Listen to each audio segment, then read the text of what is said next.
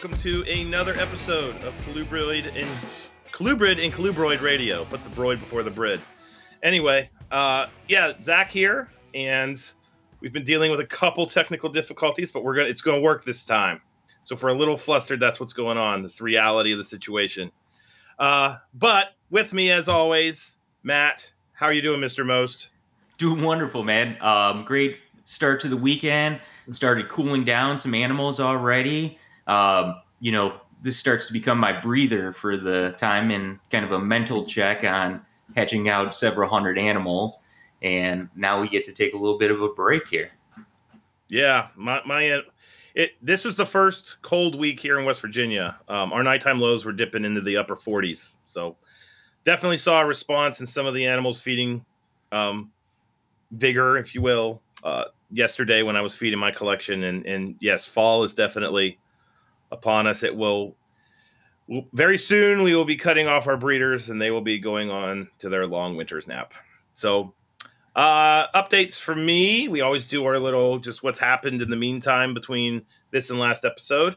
Um, first and foremost, uh, Matt and I had a lot of really good feedback on our um, episode with John. So we're happy that he did that, and and we're happy to hear that we're kind of hitting the mark, which is what we're trying to do with this wonderful little podcast of ours.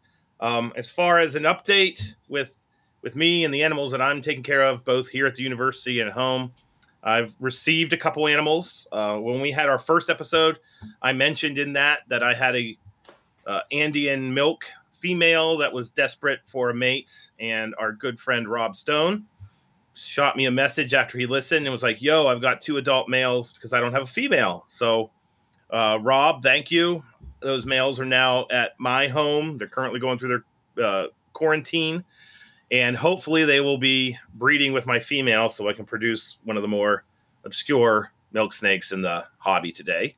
Uh, also received some kukri snakes that were born. At, th- these were Travis Wyman's production. Many people that follow Travis have, you know, know that he was really successful. Uh, they were, and I, I, butcher the species name on this thing, Oligodon purpurescens, and talk about a fun species. I've never fed a snake liquefied egg before. I fed them a lot of different things, but you know, watching those little guys lap up their their food, pretty awesome. And the other thing that's awesome about them, as you've picked up by now if you've listened to the previous episodes, that I like things that want to make me bleed, and Oligodon definitely wants to make you bleed. I learned that. I grabbed one of them, and I have been kukried. That's all I'm going to say. um, and then I picked up some uh, a couple Pitchophis and the Mad Hog pair that I illuminated to when we were, had Jen on on on our episode. Sorry, on for her episode. They're now in my care, and I can flat out tell you the dichotomy in behavior between a captive-born Madagascar hognose snake and a wild caught Madagascar hognose snake. Jennifer alluded to it. She was spot on. These guys are full of piss and vigor, huffing, neck fanning. Uh, they slam mice off tongs. So I'm ecstatic that those are in, in my care. I've, I've got the chapter in the upcoming hognose snake book, The Other Hognoses, and I think I might actually finally be able to to keep a pair of those things alive for multiple years. I always feel bad for the imports, and, and the fact that I've got captive bred animals now is pretty awesome. So that's really my updates. Um, I'm, well, I guess got another update. We're heading out, uh, a couple of the graduate students and I, to Kansas on Thursday. I don't know what day that will be relative to when the podcast comes out, basically right at the end of September. And we're hopefully going to get some images of wild Heterodon nasicus, the Western hogs, and then going to be taking a trim, like just a ton of data on soil percentages, soil types, rock strata, crevice depths, crevice temperatures, crevice, like everything about their micro macro habitat. And then looking at some places where some of the uh, classic Western hog lit came from. There was a guy named Platt who did his dissertation in the early sixties, and I'm going to basically retrace his steps for the book. And that's what I'm doing while I'm out there. And then my other, my graduate student, Erin Allison, who's kicking ass and taking names, she's doing a really cool thesis on snakes' perceptions and with, with people. and basically how we message for snakes to get people to actually care about snakes and not want to kill everyone they see.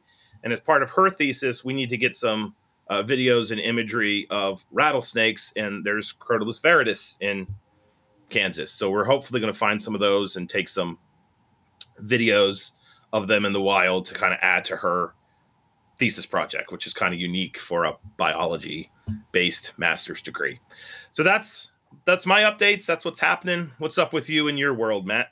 Oh, man. After seven years of searching, I finally picked up a pair of albino Applegate gophers. Yes. I've been looking for them for years. And the problem is, is I was very stringent on the fact of the Applegate lineage. Mm-hmm. And, you know, it's funny how things pop up in the circle of friends that you have and people with connections. And someone messaged me and said, hey, I've got an old timer out west who works with them, and I, he has some. You just got to be patient. So after months of texting and calling back and forth, finally got them in my collection. They're doing great, um, slamming pinks like crazy. Um, I also kind of messing around and changing a couple of things that how I keep some of the different Asian old world rats. And in that I purchased um, some new racks, and yesterday after leaving the house, came back home and a tub was pushed forward about half an inch. Oh God. And there was no snake inside of the tub.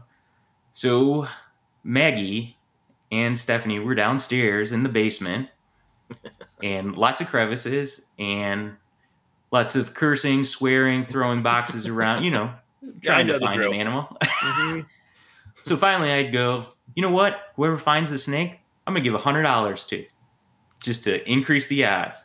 Mm-hmm. Three minutes later, Maggie goes, hey, isn't this it? Oh, and it was crawling on the back of the rack. Ah. uh. So now she's got one hundred dollars, and she's trying to figure out what she's going to do with that one hundred dollars. Mm-hmm. There you go. As soon as money gets involved, Murphy shows up and's like, hold my beer. You're out one hundred bucks. Yeah. So that was the excitement. Um, so now I've got to go back and try to figure out what's the best way to retrofit this rack that I thought mm-hmm. was going to be a great idea. And I'm sure I'll have some more information on that. But Maggie did take some of her money and bought some fabric and is making bows with snake patterns um, for That's it cool. as kind of just a hobby kind of mm-hmm. deal. So I'll probably post some pictures up here in a little bit um, just relative to that That's design because awesome. It is pretty cool. Um, but other than that, you know, really winding down the end of the season, I think this week I'll have another clutch of red and black snakes from Africa hatching. So oh, that'll sweet. Be cool to see some more of those in, in the captive sector. Um, the wild caught versus captive born are extremely different. Um, hopefully, you know, I think Zach and I will try to put something out on those um, here coming up mm-hmm. soon. Um, we've, Zach and I actually have a couple of things down the loop, and um, I, I think it's going to be a great opportunity for some good information, not only from the captive husbandry side, but also for the scientific community to add a number of different aspects of biology that wouldn't be seen from field herping and field biology. Yep, one hundred percent. I, I one of my personal goals is to take herpetoculture and herpetology, the science, and then the, the, the applied aspect, and just show the world how you can merge them both, and how they aren't antagonistic to each other, but in reality are very synergistic and need each other. Uh, and, you know, Matt and I are a match made in heaven for that, given that Matt tackles all these taxa that are brought in from all over the planet. And I obviously have the academic background, and so does Matt. So it's kind of perfect to make this happen. And then I have a overabundance of students that are always wanting to do stuff. So we're we're getting the students involved with this as well. So we'll keep you all abreast of what we're doing on that front uh, as it proceeds. But no, I'm looking forward to that. That's that's pretty awesome. So are we ready to jump into this? Yes? I don't see why not. All right. Yes. Very good. All right. Well, hold my beer. We're holding beer. We're praying. It's going to hold.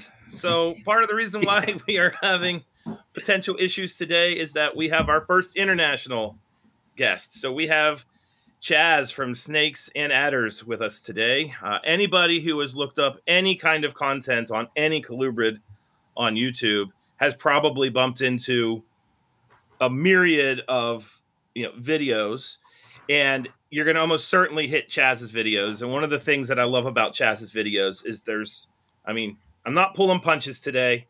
There's a tremendous amount of crap out there. And then you get to Chaz's videos, and we're talking about like the climactic variables and the country of origin. And there's, you know, citations to literature, and there's book references. And to an educator like me, it doesn't get any better than that. And I'm going to give Chaz some props because many of you know that I have this assignment in my herpetology and herpeticulture class, both for the graduate level and the undergrad level, where the students have to go out and basically do a big deep dive on natural history for whatever taxa they're going to be working on. And I can flat out tell you that Chaz's videos show up in the bibliography of that assignment fairly routinely. And when I see those videos, I take a deep breath of relief. I'm not going to name names, but when I see other videos, you know, I might be thinking, oh, Jesus Christ. So anyway, you know, that's where we're at. So without further ado, Chaz, how you doing today? I'm very well, thank you. Very well. Thanks for having me. Yeah, well, we're we're we're we're very happy to have you. So, you know, we, we we've done our introduction. In case you don't know uh, where Snakes and Adders is, uh, Chaz is based out of Great Britain, um, and we kind of ask this standard question, uh, and uh, we're going to ask it of you. So, how did you get your start in herps? Where did where did all of this originate? Uh, I it started at a friend's house called Duncan. Uh, I'd gone round, I suppose you'd call it, for a play date. I was ten years old, and uh, he said, uh, "I've got this this pet snake. Would you like to meet it?" And uh, just the moment that he withdrew this little Western hognose from its box, that was it. That was all she wrote. all she wrote. Uh, it was love at first sight. Very, very cool. So, you know, I'm obviously about to go on a trip for hognose snakes, so that's a pretty... I, I can understand how a hognose snake could grab someone's attention and then steer them towards the rest of, you know, what, what they're going to do with their advocation later on in life. I, so, I couldn't get over the way it felt, the the the, the, mm-hmm. the holding it in your hand and the way that it moved and, and the scales and the rough feel that the heterodons have. It just it, it, it captivated me completely. So so that was at the age of, did you say ten? twelve? ten. ten. Okay. Yeah. So, you know, was it throttle down, fill the house with snakes at that point, or did we have to get past the ever-present parent bottleneck that many of us have to to deal with or contend with?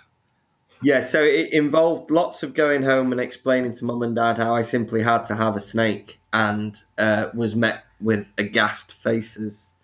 Uh, eventually, eventually, after working on them for some time, I I managed to win them round to the idea of a snake.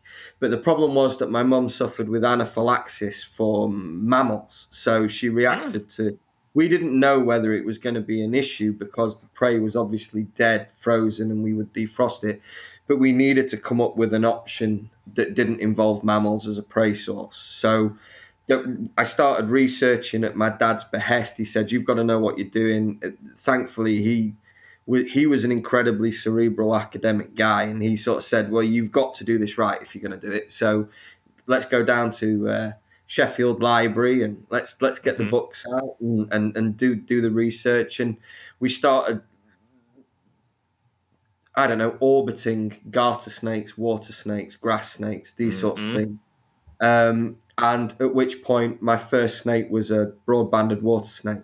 So uh, what's that? Is that is that confluens? Uh, it's confluens. Yep. Yeah. So yeah. So uh, that that was my first snake, and I was I was ten when I got that. So. Oh, fantastic! So when when the snake shows up, and now it's living in the house. A lot of people, when that happens, there's like. There's the week one, week two, week three of absolute fascination. And then you get to like week four and it starts to wane a little bit. and then week five at Wayne's. Was there, I'm picking up, given that you now own this shop, that it really didn't wane much. No, but, no. But how, how, like, you know, once you have the snake in, in hand at the, at your home, what happens then? Did the fascination just explode, or, or was it a different, you know, a different angle to the already exploding fascination? I always wonder, you know, you always hear about, like, I got the snake, and then you don't really hear much about what happened once you got this, the snake. One, once I got the snake, I discovered that it was savage and wanted, wanted to beat the, the crap out of me at every opportunity. Either that or just spray piss all over me whenever it got the chance. So, but it didn't. It didn't. It didn't stop me. It. It actually. Yep. I was. I was still in love with it. I still thought it was great. Um, and at week five, six, seven, eight, it was. I was still in love with it, but I realized that I'd committed to the snake and it was my pet, and it wasn't a disposable thing. But equally, I did kind of want a snake that wasn't going to piss all over me every time I held it, mm-hmm. or try or try and savage me. You know, at ten years old, those are preferences that I think you're entitled to. So, uh, mm-hmm. at which point, uh, snake number two, which was a gamble because I stayed with the same genus, uh, I got uh, I got Nerodia, I got Nerodia rhombifa, so I got a diamondback mm-hmm. water snake. So, and actually, she was as good as gold. She was as tame as they came. Uh, and one of the loves of my life. Um, and then I think I was about eleven, I got my third snake, which was a grey rat snake, or a central rat snake, as the idiots have reclassified it now. So, um, yeah, and, and, and um, that, again, she was just a joy, an absolute joy. So the, the, the love affair was there from the beginning, um, and loads of research and reading, um, and just, just generally being the snake nerd that we all were when we were kids. Mm-hmm. so, very, very, yeah. very cool. So yeah. When does the shop get involved? So, so you're you're well known for Snakes and Adders in Great Britain. Mm-hmm. Um, where, which city is it in again? Just so the audience knows. So we're ba- we're based in the north of England, Sheffield, South Yorkshire. Sheffield. Gotcha. Yeah. So, uh, we're pretty much slap bang. If you if you put a pin in the centre of the, the U K. That's where that's where we are. Gotcha. So, um, including Scotland, obviously, but yeah, right in the, right bang in the middle. We're great actually for people coming and going because they come from all directions, and we're the stopping point or the hub a lot of the times for when people are ferrying animals around and things. So it's quite useful. But yeah, it, the shop. Um, I.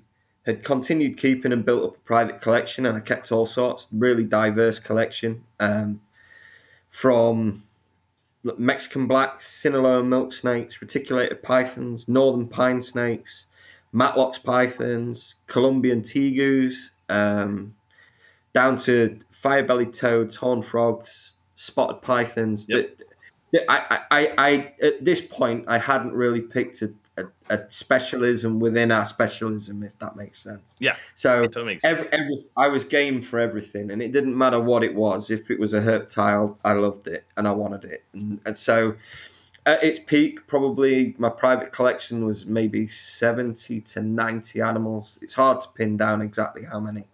Um, and then I was working as weekend staff at Snakes and Adders. Snake, Snakes and Adders existed before I owned it. It was... Mm-hmm.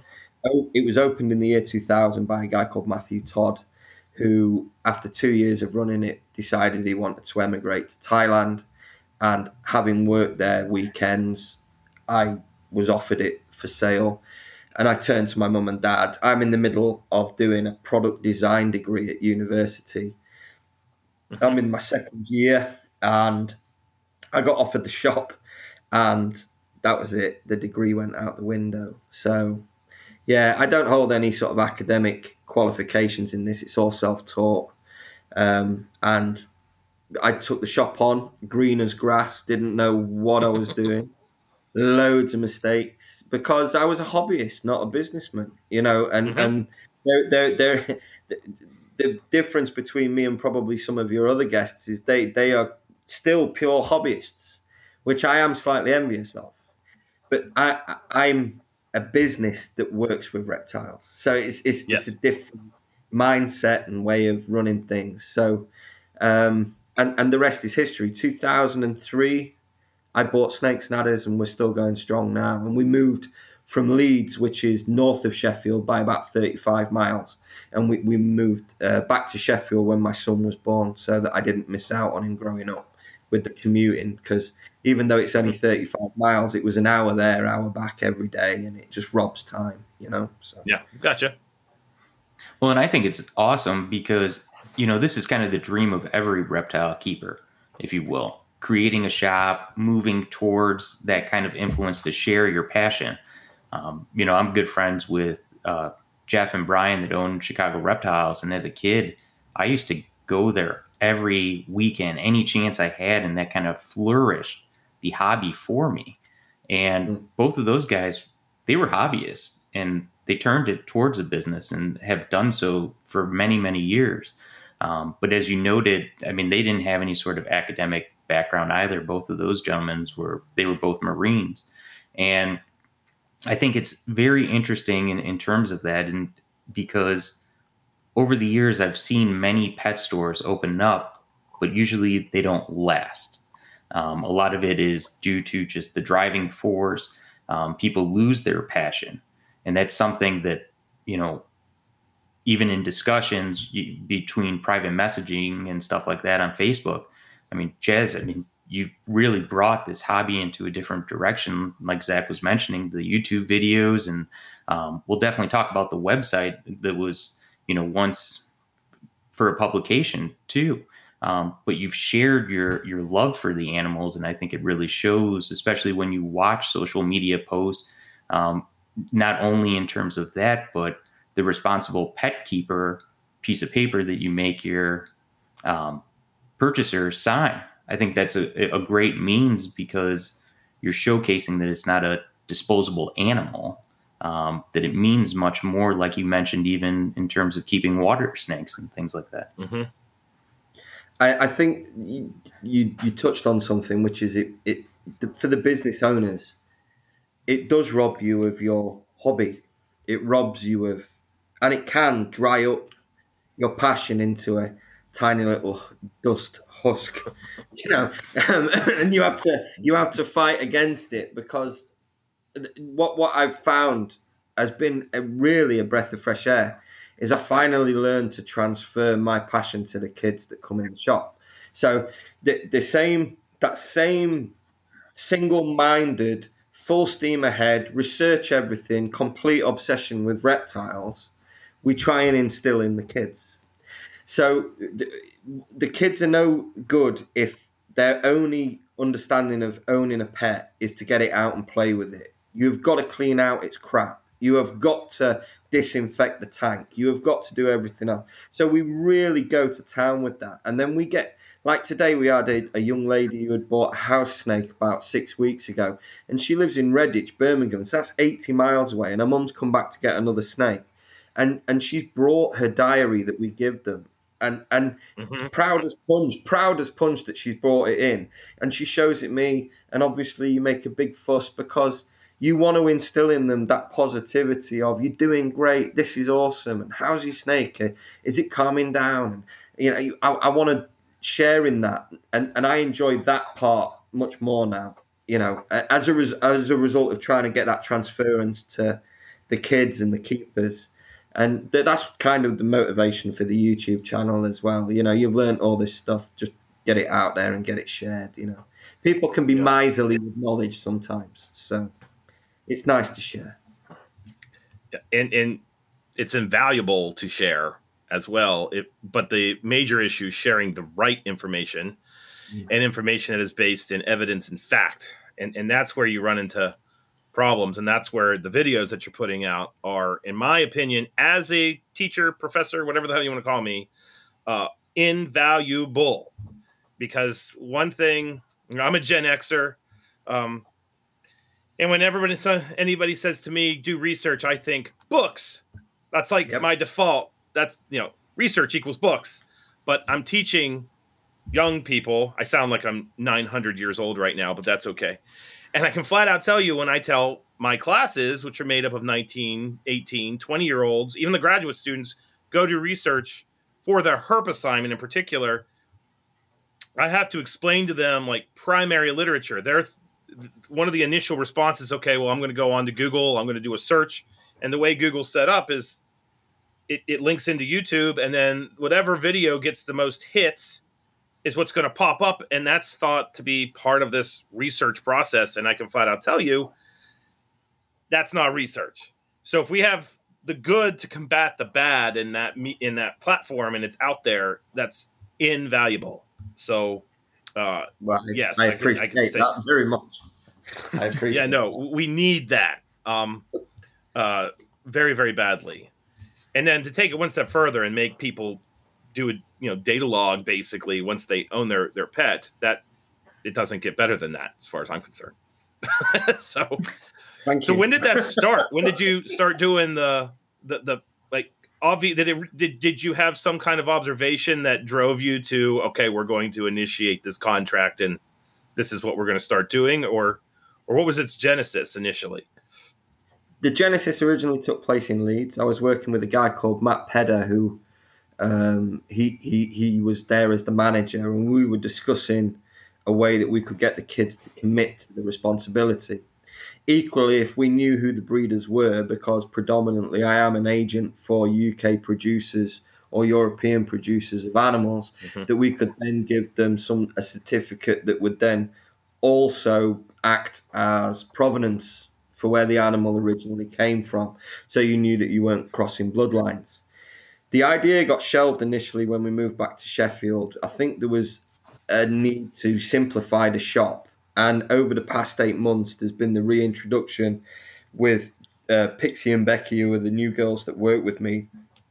And we've really gone to town and drilled down and tried to distill this idea of the kids being our primary focus and trying to make sure that whether you're ten, eleven, twelve years old, you can be a responsible keeper, you can keep this diary, and you are wholeheartedly taking on the responsibility of your new animal. And that's the drive. And the parents seem to be one hundred ten percent behind it. And it raises an eyebrow when they're not, because, mm-hmm. okay, may, maybe you aren't the people that we need to be selling snakes to. So, well, and I, I think that's really interesting, too, just because I've had open conversations with a mutual friend, um, Rob Stone, and I mean, we've gone down tangents in terms of moral and ethical responsibility in terms of not only reproducing animals in captivity, but also the sales prospect. Um, too often people get dissuaded by the sale of the um, or potential purchasing of animals. I mean, we've seen it in ball pythons, you know, everywhere. And we've seen a number of collections come up for sale over the years too, because people lose that interest or passion um, for the animals. And for some of that, they may have never even done the natural history research, or half, half of them probably don't even know ball pythons come from Africa. Yes. that, that would not surprise me in the least. yeah. yeah. Oh my God! Yeah, it's it's it's um the the research process. We also give the kids homework, so we've not mentioned that yet. We have a a research sheet which goes with the kids upon initial inquiry. So we will never sell on the same day that they come into the shop.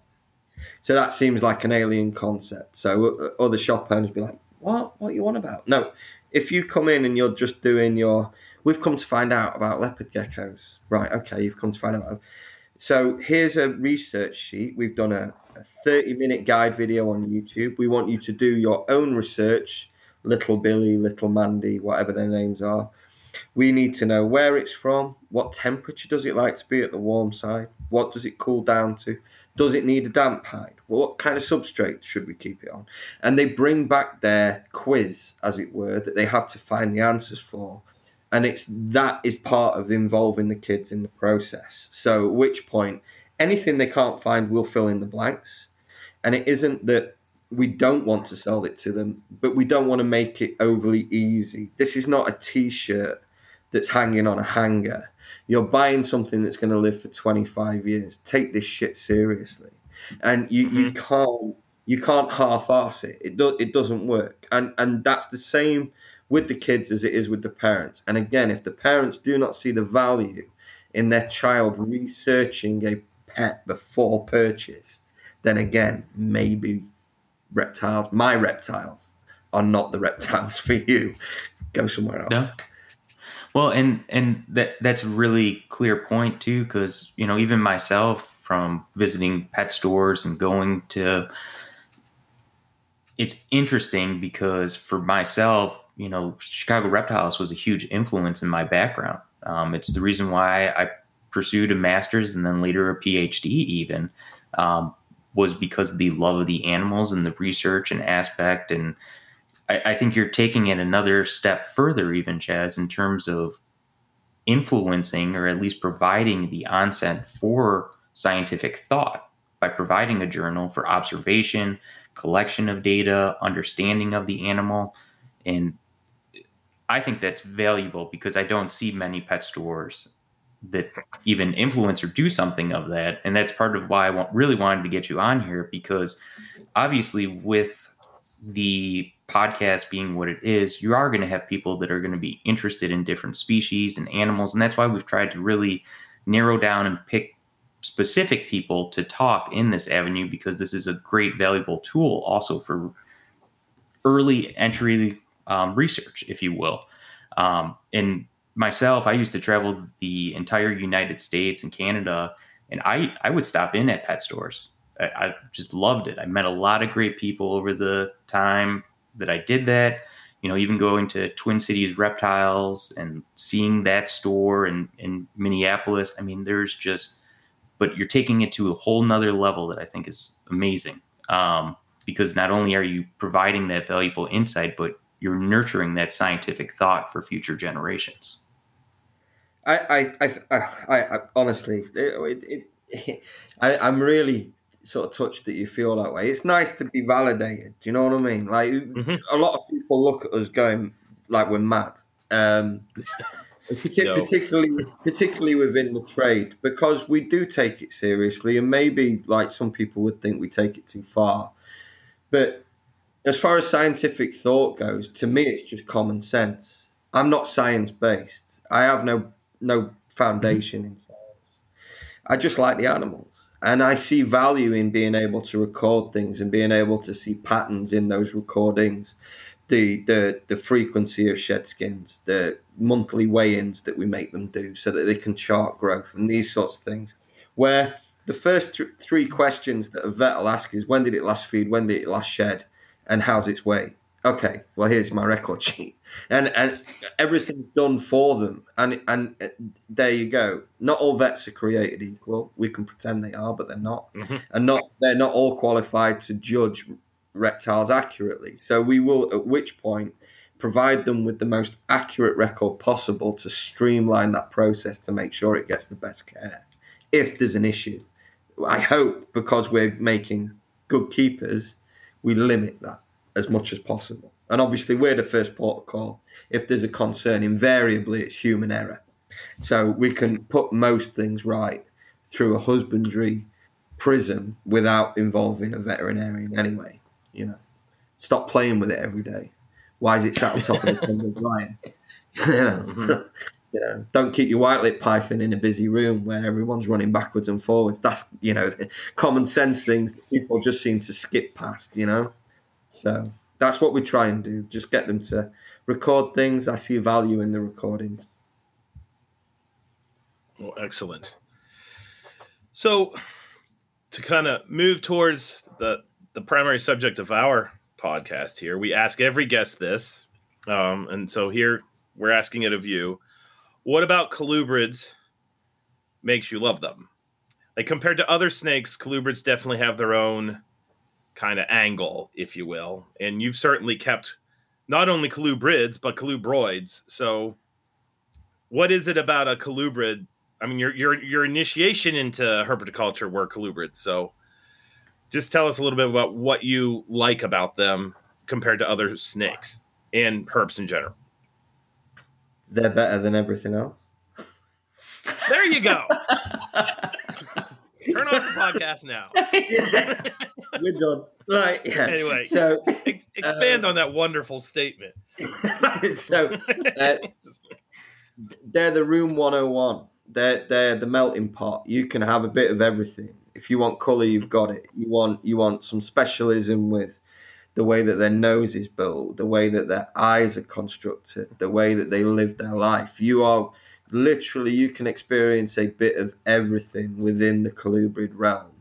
And whereas the other things are more specialised, the colubrids offer such a depth of choice that you can just, I mean, Matt's got specialisms within the colubrid specialism. You've got specialism within the colubrid. The colubrids yeah. is such a wide-ranging thing. It ought to be its own hobby. It's such a big group to deal with. Um, and, and and that's, I, I just, I think it's ace. That the, the group is so diversified. There's so many different things that you can keep. And honestly, I just find them more interesting than everything else. And, and me and my friend Francis over here in the U K, we sort of joke that we like the boring brown snakes because the the weirder... weird, odder stuff. It doesn't need to be pretty, and it doesn't need to be something else. It's oddball and left field, and that's why we mm. like it. So I went to a show and acquired a bunch of stuff the other day, and I'm talking some really cool shit, like uh, yellowtail crebos, uh, yeah. Amazonian yeah. puffing snakes. Uh, I got a, a divergens uh, a de- dendrophila. Oh. So, I, mm-hmm. so I got a load of wicked stuff. The most exciting thing, and I turned around to Pixie and Becky and said, the best thing I bought today was a European four-lined rat snake. It, honestly. So you've got all, all the rest of this, this this pretty, beautiful, everybody wants it, it's so oddball. Just a quattuorlineata. Quite happy with that. Because in thirty-one years, I've never kept one. I've kept mangroves, oh. I've kept crebos, I've kept everything. So these were my first European four lines. So for me, it's it's as exciting seeing a little black and white blotched, boring rat snake as other people mm-hmm. who have been faint. They, like some of my customers, my regulars, I've shown them the divergens, and they're pretty much fainting where they stand and collapsing on yeah. the floor at yeah. the beauty of this snake. And I'm like, yeah, but I got four lines, so it's okay. Do you know? they, they just don't get it. So, um, yeah, I just, I'm all about being able, I, I, because I can't keep stuff and all my stock is transient by nature because I'm a shop, I photo record everything that I keep. So mm-hmm. when I get, some, I get something that I've never kept before, this excites me because I can now make photographic recordings of what I've kept. So my database is about forty thousand photos at the moment. Holy Moses. Yeah. So multiple shots to the same snake sometimes. I haven't had forty thousand mm-hmm. snakes, but you know, the, the database is running at about forty K at the minute. So, man. So, so among the colubrids, do you have, and I know this is a really difficult question, so I'm sorry, but do you have like a top three or four Uh, that you're just kind of like, yeah, you know, I've, I've, I've tons of taxa that have gone through the door of the shop, but yeah. these are the taxa. If I were to shut it down now, be independently wealthy, not need the shop anymore, these are the ones I'm keeping. Do, do you have a, a list there? Or is that just like, yeah, yeah no, I can't answer that question, Loafman, shut up. so, no, no, I, I can answer it. And and the simple okay, thing cool. is I'd, I'd go back to being eleven or twelve and I mm-hmm. would keep I would keep my grey rat snake, McCartney, who lived for about eighteen years, and she uh, was the love of my life. And I'd have my diamondback water snake again. There, it, there's really? an innocence. Yeah, there's an innocence in it. So at, at which point that you can aspire to be as as left field or as odd or whatever else. I loved those snakes. I loved them. Gotcha. So. I, I, I would I would have them again in a heartbeat. I would clone them and recreate them time and time again because they were the loves of my life. The only snake that I would add that I found thoroughly interesting, it booked all of the ideas about the notes that I read about them, and I was really excited to get was back in the day we got Japanese four-lined rat snakes. So we. Oh, got, don't even uh, get me on that one. I've been looking for those things for like ten years now. so, So we, we, we had the chance to buy a group of Russian captive bred uh, baby quadrivirid garters, and they were awesome. They've got this weird teardrop-shaped eye. They're supposed to be frog specialists. The frog bit's bollocks. That from babies, they will take defrosted pinkies without issue. They grow rapidly, and they're as tame as Japanese rat snakes are. So all of the notes that I've read must be pertaining to the wild-caught stock, because the captive-bred animals mm-hmm. present no actual um, difference to Chlimycophora. I was just kept them exactly the same, and they, they they were great. And the way that they grew, and probably one of my regrets is not re- holding on to those. Not that anybody over here would particularly give a shit about them. I like...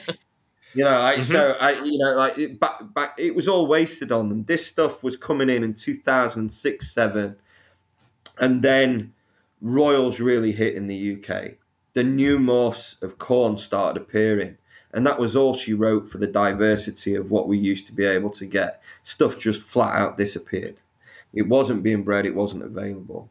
And then the doldrums set in, and thankfully now we're coming out the other side of it. And one species I would jump on.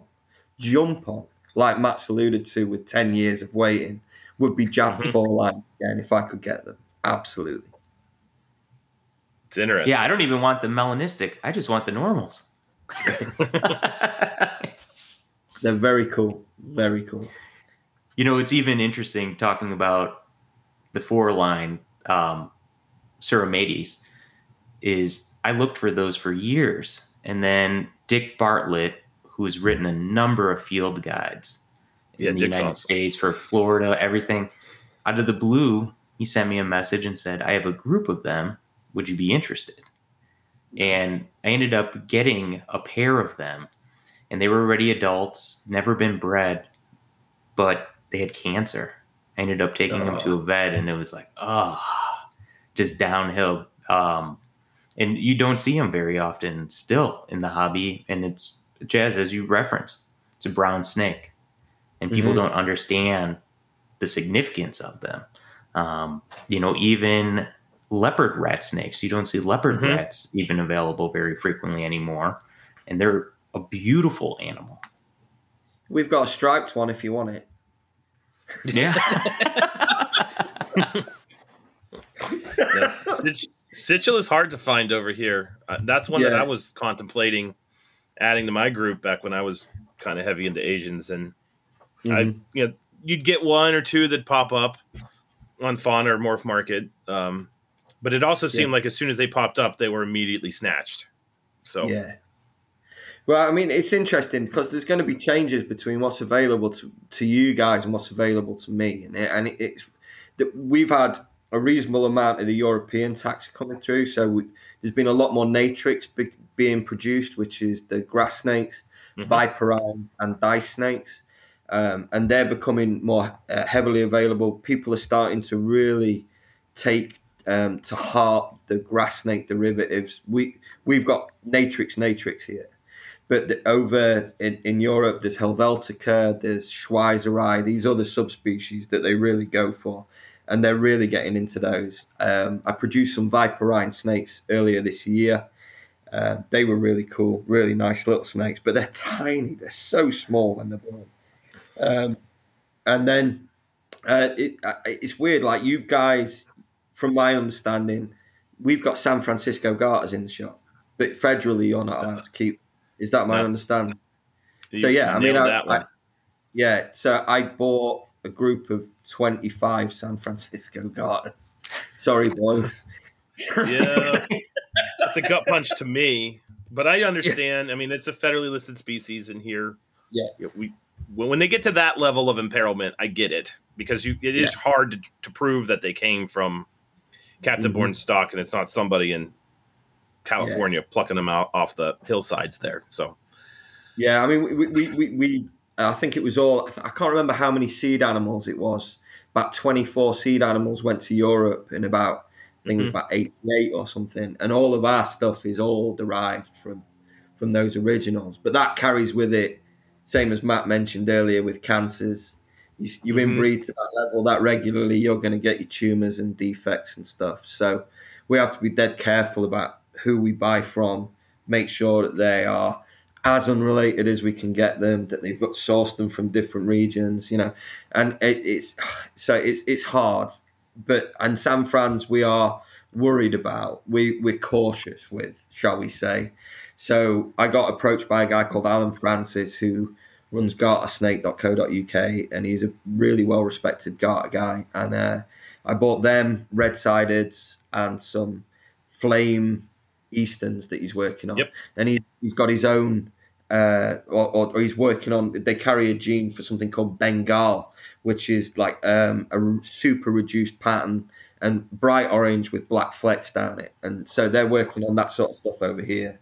Um, so yeah, I mean, there's there's some cool stuff going on, and it, I, it's interesting, isn't it? I, I find it really interesting. I, I could probably chat for hours with you about, is that available to you? Is this available to us? You know, and, and, and I, I don't really talk to a lot of guys over the water, so it's it's knowing the way that the hobby works over there and the way that it's set up over here. And, you know, it, I think it works slightly differently. You've got a lot more of the regularity with the shows. You've got the breeders. Uh, people get direct shipments from the breeders, whereas we basically struggle with one crappy breeders meeting maybe now three times a year, but back in the day it was once or twice a year. Um, and the shops, the network of shops in the U K is really diverse, and, and there's lots and lots of them. Whereas it seems to be more breeder driven, like private independent breeders.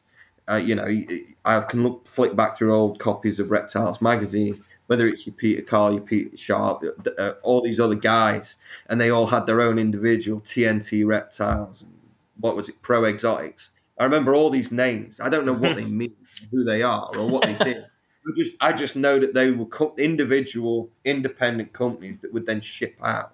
Whereas that wasn't our mechanism for animals, was visiting your local reptile centre. There were breeders, but it was all low key. It wasn't to the level of professionalism that was portrayed in Reptiles magazine, if that makes sense. Yeah. Do you want to speak to that point, Matt? No, I, you know, it's, it's very interesting. Um, you know, over the years, you, you see a lot of people come and go, mm-hmm. um, especially independent breeders, you know, talking about, you know, the trade itself, I think you're moving in a different direction here in the United States too, as well. I think a lot of people, um, well, as you mentioned, the ball python craze, it, it brought a lot of people into the hobby. Um, it also left some people with very sour feelings um, too, as well, based upon some of that. But what I think we're seeing, yeah, yeah, yeah. Uh, but what I, I think you're really starting to see here, um, just from myself being an individual, you know, I do run a, a business on the side, per se, if you will, Sarpamitra. And, you know, I'll continue keeping and breeding snakes just because I love them. Um, you know, mm-hmm. talking about nostalgia, even Zach, when we were coming up with the logo, was like, you sure you don't want cockeye? In terms of mm-hmm. being represented, um, you know, Pro Exotics, for instance, as you mentioned, I mean, they were nostalgic for the Porphyracea with the cockeye. And it's funny when you start to talk about nostalgia, because I'm very good friends with Robin Markland, who was one of the operating managers for Pro Exotics. And he doesn't keep any reptiles at this point in time.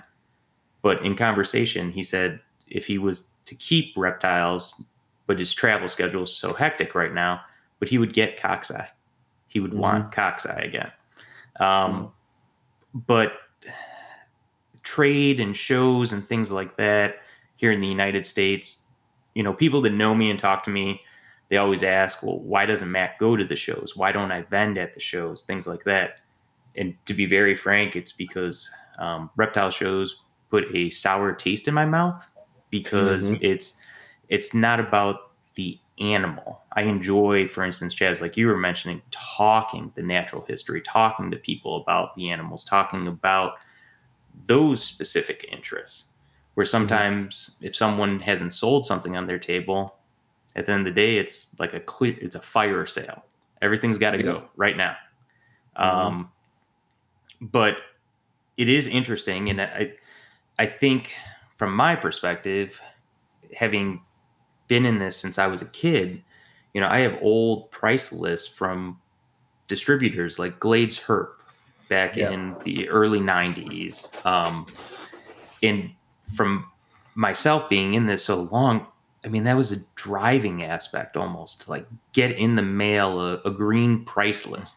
And on there, hmm. you'd have animals from Madagascar, Africa, um, Europe. And it was just like, like this is before the internet, but which I, I think a lot of new keepers don't understand is how far we've come, but also we've taken many steps backwards. And I say that purely because everyone wants, and, and this is just it, from my perspective, the American perspective, is we're treating the hobby as a shopping cart, like going to the grocery store. Well, what's on sale? I need, I'll buy this and buy that. You have those persona, and those are the people that I reject sales. I, I won't sell the animals. I won't even go mm-hmm. that route. Um, I'd rather someone who has done their research, spoken to me. That's the person that I want to pursue and do business with. And it's because they've done their research and they know about that. Um, But going back to the early nineties, it was very similar here in the U S. I mean, most of the things were pet stores. Not many people were able to buy from individual breeders, things like that. It was really the revolution of trade shows here in the United States that really kind of brought out that independent breeder, from my perspective. Um, in, in some ways, it's good. Some ways it's bad. Um, just because, from my standpoint, the moral ethics of even selling animals, um, you know, from buying from different routes, you, you will have different experiences.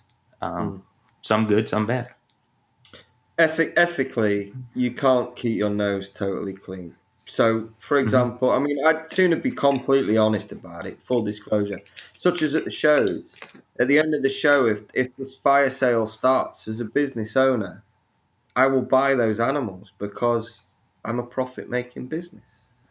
Do I ethically think it's right? Well, no. But I'm dealt the cards that I've got to play with, and that's that's what I've got to do. Um, we're selling animals, sentient beings, to other people, and you can assume as much responsibility or as little responsibility as your ethical compass will allow. But you've got to, like... take some responsibility, but the, the, then you want the keeper to take responsibility as well and be equally invested. And at a show, I'm just not convinced that that's the case. I think that invariably they've got like idiots with a shit ton of reticulated python sat on the table, and you're like, dude, like, you know, you, you could literally, like, it's five thousand people here. You could pick maybe one hundred people capable of keeping that for the entirety of its life cycle, and and and you're just gonna you're gonna sell them all. And if they're not gone, like you said, suddenly this albino, golden child, super turbo, whatever shit it is, is a tenner. It's like five quid. Here, take it. I don't want it. I don't want to go home with it. It just removes yeah. all responsibility, and it's a ridiculous way to be. Um, but I would be lying, and I don't lie. I would be lying if I said that there aren't benefits as a shop owner to go into the shows, because you can you, you benefit from it, and and and I don't want to be um, what's the word? I can't even think of the word. I don't I don't want to be um, oh Christ! This is where my hypocrite. Hypocrite. There you go. Thank you. There you go. That's yep. The one. There you go.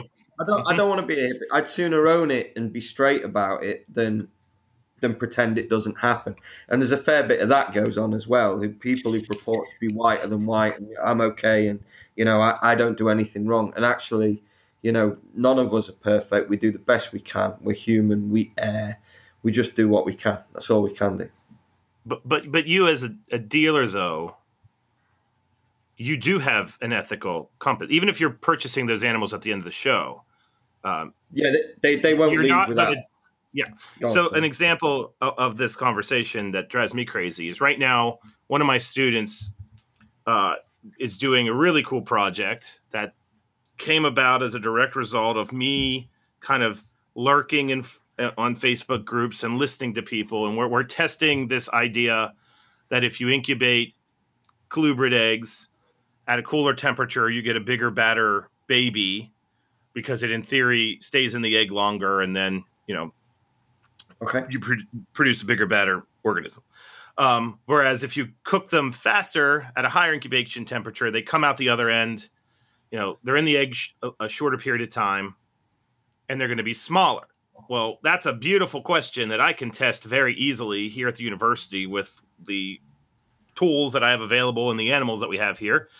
And so we put together the design of the experiment, and part of this design includes um, common species. So we're looking at like California king snakes and just pitchophis, like nothing out of the ordinary, just pitchophis. I don't need, you know, double het, super stripe, hypo, blah, blah, blahs. I just need a San Diego gopher snake pair. And two points to this conversation about the ethics of keeping. I feel that if you are a dealer of snakes, and this is how you make your income, that you should be able to sex a damn snake. I've gone online and I found pairs of Cali Kings and gopher snakes and worked out, you know, explain what it is. Uh, and I've, I've now gotten California king snakes in from two. They were they will rename they will remain nameless groups of people. And in both situations, two different times, I was supposed to get two point two, and I got four point oh. Uh, I am now the proud owner of eight male gopher snakes and eight male California king snakes. And in both instances, I, I reached out. I was like, did you sex these things? And with the Cali Kings, what's happening is their um, their uh, scent glands, their penile glands are, are getting impacted.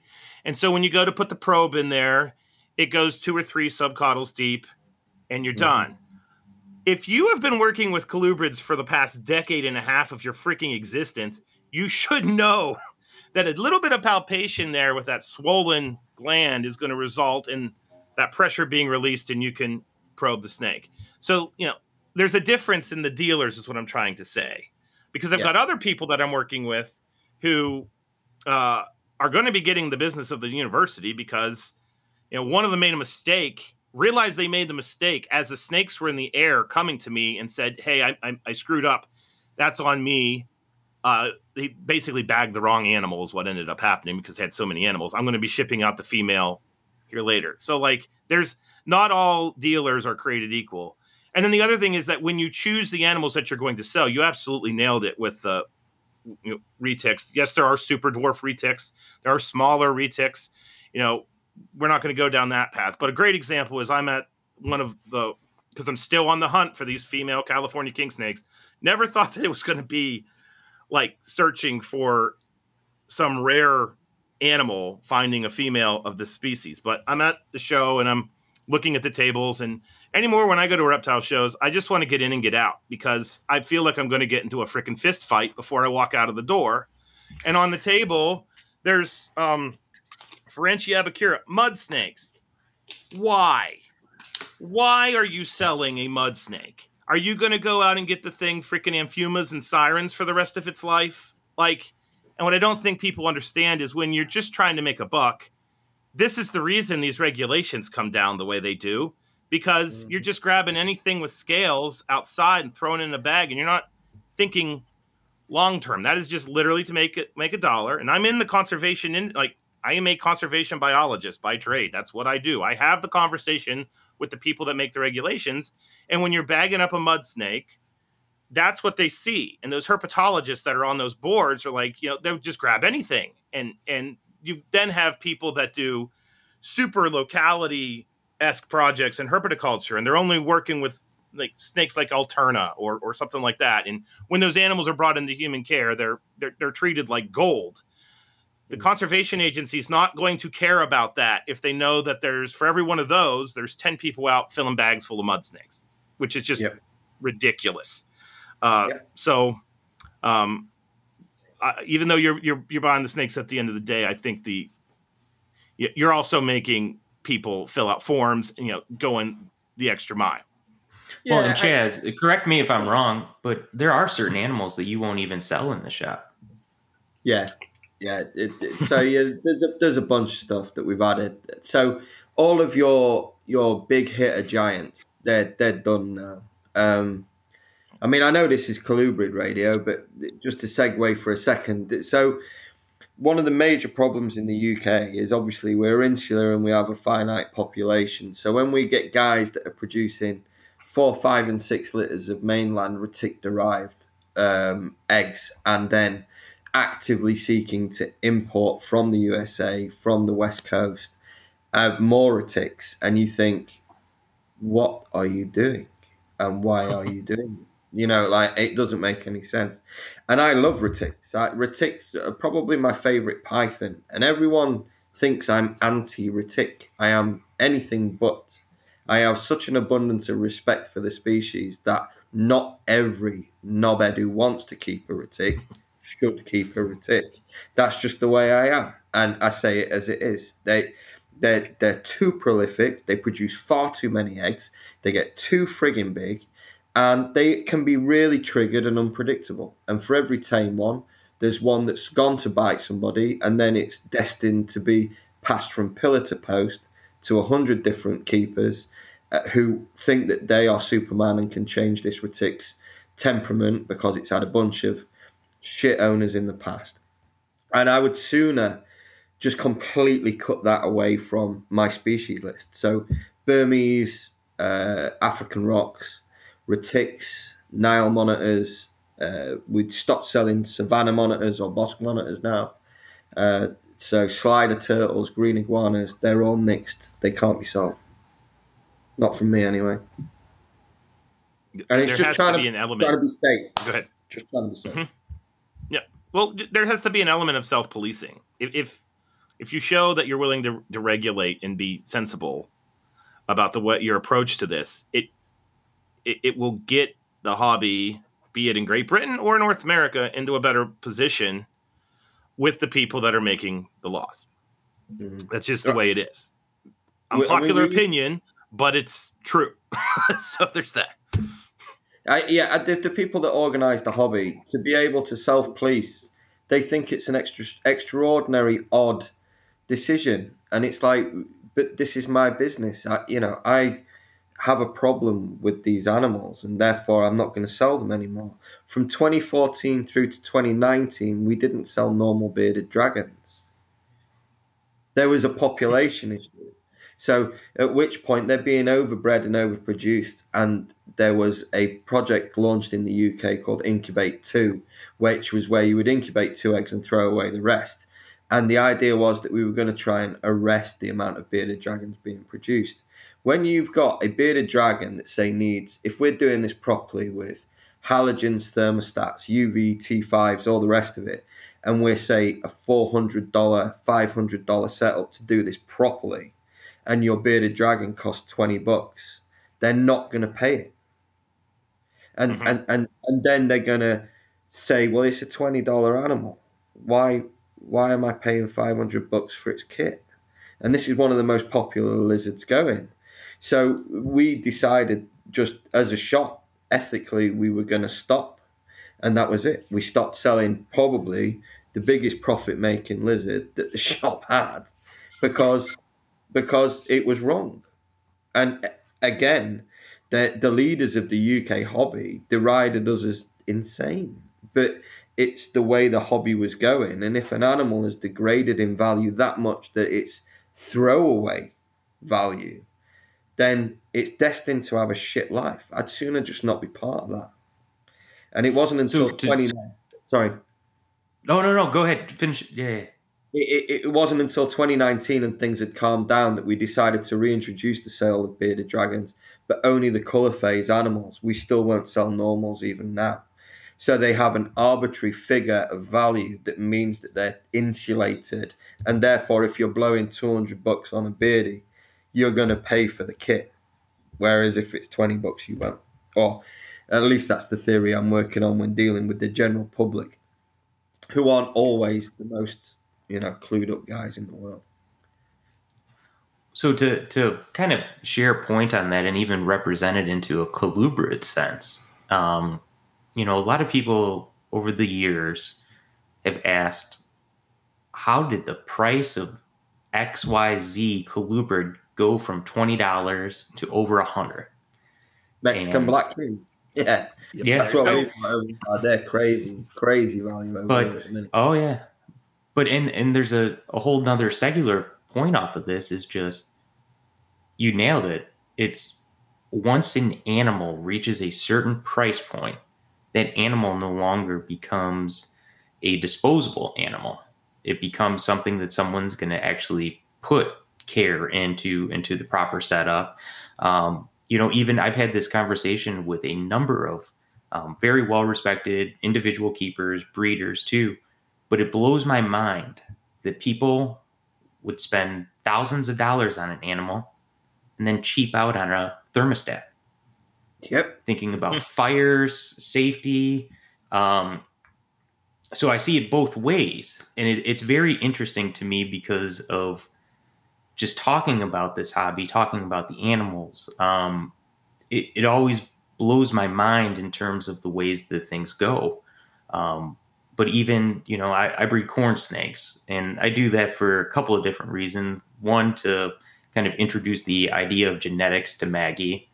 And the other thing is I, I breed cape files. So I, I need a, a source of prey item for the capes, too.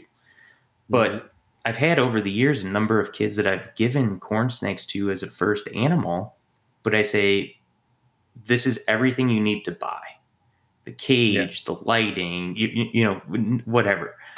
And what's blown me away is every one of those kids that have done their research and done everything, they have those animals years later, and I see pictures, they send me pictures, mm-hmm. and it's because it's no longer a animal that is basically disposable. Um, you know, even talking about big animals and things like that, ethically, you know, from a sales perspective, you're doing the right thing, because having worked in pet stores, um, those animals come back to you, um, especially selling them as a baby, a retic. You'll have an eighteen foot retic dropped off at your door. Um, I've seen some really bad stories um, that I've lived through and have actually witnessed. We've You know, having worked in a pet store before, you'd have a bag dropped off with a, you know, eight foot Colombian red-tailed boa. And you'd have someone come in the shop and be like, hey, do you guys have any big, uh, you know, snakes, blah, blah. And that snake that just got dropped off was then sold to that guy just purely because that guy wanted a big snake. And that's not the right way to pursue this hobby. Um, because, you know, as Zach even mentioned, those are the laws that then come back and restrict us, um, especially in, in Europe. Um, correct me if I'm wrong, but even in some areas, you can't keep California king snakes anymore because they were introduced to the Canary Islands or something yeah, of that sort. And, yeah, so there, there's there's a bunch of stuff going through. They're on about trying to trying to ban the Getula kings. And and oddly enough, one of the taxonomic reviews has now elevated the Cali king to its own species, so Lampropeltis californiae. So I don't see that as coincidental. I see that as, you know, it, but you know, when coincidences are just too convenient, like it's one of those where there's suddenly this, this huge issue and now suddenly it's its own species. But they escaped in the Canary Islands. There's a population of albinos. There's no natural predators for them. The birds aren't used to the predation of snakes, and therefore they're running amok on the island. And that means that in Spain, they're on about banning them. If it goes to Brussels and it gets passed as a law in Brussels, that then applies to the whole of Europe. And that's that's our issue. So it's a Spanish problem that will affect the whole of Europe if it comes to pass. So, and then it's how long those European rules apply to us, even though we've left Europe. There's some sort of hangover of if it was passed and if it became became law within a certain period of time. There was this rumor that all of the Cali kings were going to be uh, outlawed in the U K, but to be honest, it's hogwash anyway. They they for the European species, so Citula. Um, what else have you got? That Natrix tessellata, Natrix mora, all of this sort of stuff. We're supposed to have sort of oh, Aesculapian snakes, Longissima. Yeah. plus thing. We're supposed to have like sort of grandfather papers where we know the provenance of the animal, and that's been in place for fifteen years. And I'm a shop that sells this kind of stuff day in, day out, and will source it. No one's ever asked me a damn question since the law came in. So at which point, if you think that government, which is all out trying to deal with COVID, Brexit, and everything else, is going to be asked whether you keep a Californian king snake or not, the answer is they're not. So it's it, it's just, it's pie in the sky. If it happens, it happens, but I'm really not sure that it would make that much difference over here. Because they're, no. they're, they're a species that's been sold for years in the U K. They're, there's probably ten thousand of them knocking around over here.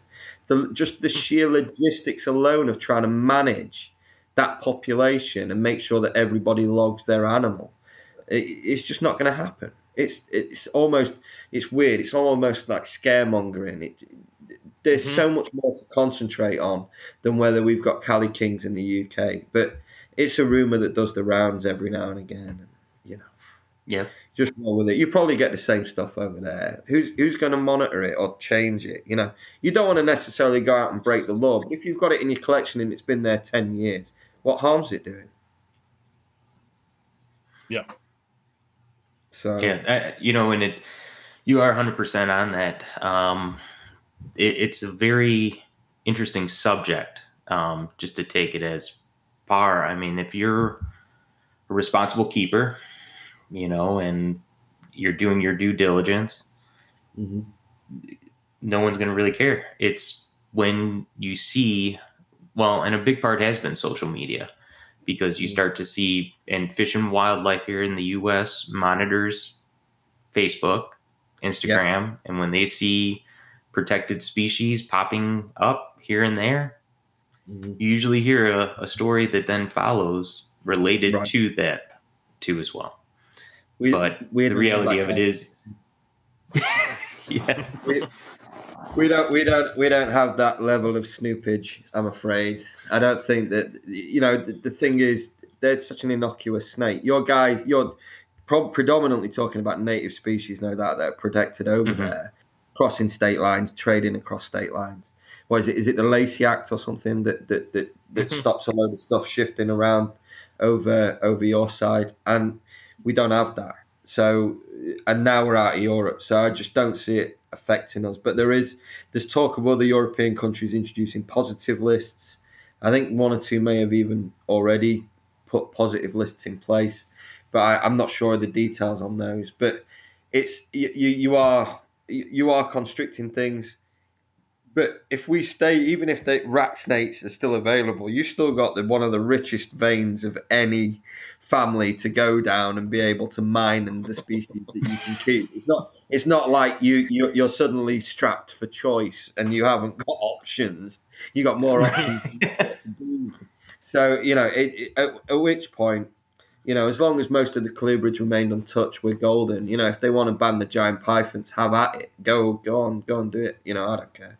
Doesn't really bother me. I don't sell them anyway anymore, and that was through personal choice before these guys even decided they wanted to to ban them. It's I to me it's amazing that so many of them get sold. It's totally irresponsible, and and and realistically, if my my primary focus is children and beginner keepers, you know, we have advanced keepers or experienced keepers that come and see us, and they're buying the things like the Spiloites and the Drymarchon and these sorts of things, which are there sort of bag.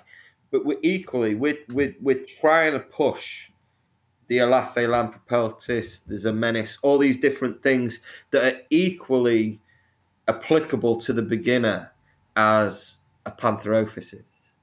But all they know, what? all the websites ever discuss is Pantherophis.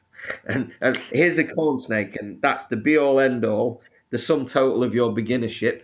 And actually, there's a whole load of other shit that we can keep that's just as much fun, just as cool. And if you work with it, generally you get out what you put in. And if you put the effort in, mm-hmm. you're going to see the benefits and reap the rewards.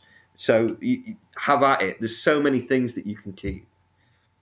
Well, and, and kind of as a segue into that, I, I really think this is kind of a key point to kind of bring up your publication even, and what your inspiration was to kind of put out that information in a means to help not only beginner keepers, but experienced keepers as well. So the, the the driving force of the YouTube channel, which then later led to me starting to write the manuscript for the book, was the fact that I, as a shop owner, I absolutely hated the fact that all I got asked about was royal pythons and corn snakes. I've got no real beef with either of these species. Both are valid and both are excellent pet snakes. But it was growing up, being able to walk into a store and see four different species of Pantherophis, to see Bogotophis, to see Nerodia, to see Natrix, to see all of these things available for me to buy, and me understand from how long I've been doing it that actually these animals are no more complex to keep. They're no more complex to raise. They will feed just as well. And as already mentioned, if you put the time in, they may not start as tame, but they will become as tame. And therefore, the, the website was an opportunity to be able to try and arbitrarily score through temperament, territoriality, adult size, feeding regimen, and how readily they feed animals. And I think we covered eighty species, and and that it that includes about five boids, but mate, everything else is colubrids or colubroids. Um, and it, it's it was it was a really enjoyable task. You know, I'm thankful to you, Matt, and to a bunch of other people who proofread it. And uh, it it was just an opportunity to say, grey banded king snakes, guys, why are we not keeping them as beginners? Why are they pre- the preserve of us? Sort of colubrid nerds. These these these kids, as long as they're feeding and they've had the right start, or they've been brumated and then they've been brought out so that they start feeding properly, and we're not trying to force them to stay hot and keep feeding. Actually, these snakes are just as good as anything else. A Baird's rat snake. It's been years since we've seen them over here. I managed to get myself a hypo Baird's rat snake the other week. I was made up. I was absolutely elated. And and it's a hypo Baird's rat snake. Back in the day, I'd have paid twenty pounds for that, and it was it was nothing. But now it's an abject rarity. We're selling it for three hundred pounds in the shop because it's been a decade since I've seen one. And as as a snake, though, it ticks every box that a corn snake ticks. It's got all the pink that you could possibly ask for. It's got these wonderful patterns and colours. It's just as active. It's great. Like it, Transpeco's rat snakes, Bogotophis, again. Just an absolutely singularly beautiful species of snake that feeds well, is tame. You know, it might rattle its tail a bit, but, you know, they're, they're, they're going to calm down. They're going to be fine. And why should they not be considered by a kid who is going to be doing their research at my shop anyway? It's at my behest that they have to go and research what they want to research. So, you know, whether it's African house snakes, could be anything else, Western hognose, all these different things. But just anything apart from just corn and royal. But I was honest. Corn snakes are a good snake. They're better than a good snake. They're a superb snake. And on the website, they're the highest scoring snake on the website. I could have scored it differently. I could have skewed it. I could have changed the variable. But again, I don't lie. The snake got ninety-four percent overall, which is rubbish. It means nothing to you guys. But it's the way that we scored them. The next animal was a Dionys rat snake. So, or, or Steps rat snake, whatever you want to call it. Um, And that, that was ninety-three percent. I think Rosie Boas after that. And then it just started whittling down through other things. And and it was just a way of being able, kids love top trumps. I wanted to be able to do the top trumps bit on the website. And I didn't want it to be stuffy, sniffy, dry. You can't read it. Um, I'm not academic, so I read it. I, I wrote it from a non-academic point of view where the layman could read it and wasn't going to get lost by it. And there is sometimes, I mean, I'm talking to two academics, so I don't want to be offensive, but there is a race to be over complex. No. there, there is a race to be over complex sometimes, and and and and you're com- you're complicating things for the sake of complicating things. And when it comes to teaching beginners how to keep, I, I did a lot of Brazilian jiu-jitsu, and and the, the the coach would always say the art of being able to teach the move is being able to break it down into its component parts. Your competitors, your fighters, or your academics, they just go in and do a flying armbar and breaks, breaks, breaks some dude's elbow, and that's it. And you ask them what they did, and, and and they're just like, well, I just did it. I don't know what I did. It's what I do every day in training. But then a teacher has got to be able to break down all the different elements of how we get the elbow locked in so we can break it. And that is what the website was designed to be, in theory, that we step by step. And it seems almost like baby steps, but sometimes that's what people need, you know, and, and to be walked through a process. And hopefully they get a greater understanding as a result of it. Yeah, well, but the nice thing is that there's more than just a bone there. There's meat on the bones with your videos and your your your information on the website. And that's what I like about it. Because unfortunately, what oftentimes happens with that material is that there's just a skeleton and it's extremely vague. And that vagueness can lead to ignorance, I feel like. I mean, it's those nerdy little nuggets, like that's what I always tell my students. The nerdy nuggets are what kind of get people excited, because then they realize, well, you can keep a Dion's and a corn snake in a similar way, but there's a little bit of specificity for the Dion's and there's a little bit of specificity for the corn. And I think that a lot of people that are drawn to herpetoculture and snakes, they kind of have that nerdy analytical background anyway.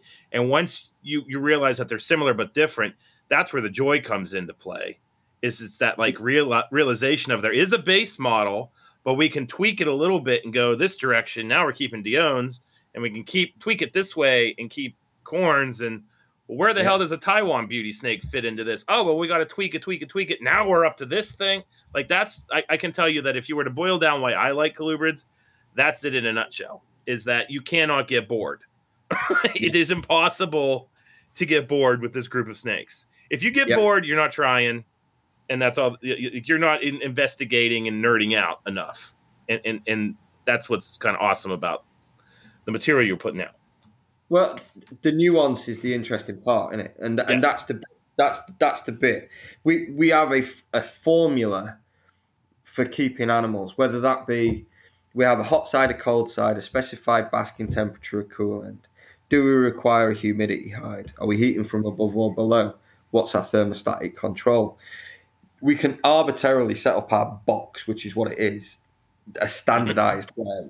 And then just tiny little changes can make the difference between a success or a failure with which, whatever taxa you're keeping. But they are tweaks. They're not huge swinging changes in in, in, in everything that you do. They, it is the tiniest of little, oh, well, let's do this. We'll use a different substrate. And let's make sure we've got plants in, or we're going to give it climbing branches, or we might give it a sky hide fixed to the ceiling, or we'll do this, or we'll do that. But the box fundamentally remains the same, and the equipment used to be able to heat, cool, and light it remains the same. And it's those little bits, and it is tweaking. I love old hi-fi. I've got like old amplifiers, and like I love like working with my little graphic equalizer, getting my blues and soul to sound just right. It's the same sort of thing. and, and, and, um, And and it's I, I think that, that there's huge enjoyment to be had by finding out the nuance and the trigger and the formula for getting it absolutely right. Um, the, the the things with the the videos, even though we go into a lot of detail, and I've been told we, we do okay with the detail, I try to get it as drilled in as I can, because there's always some prick that wants to pull you down. Regardless of the graft that you put in and the effort that you make to try and disseminate this information to the public, there will always be some smart arse who knows better. So I have to try and make them as watertight as possible.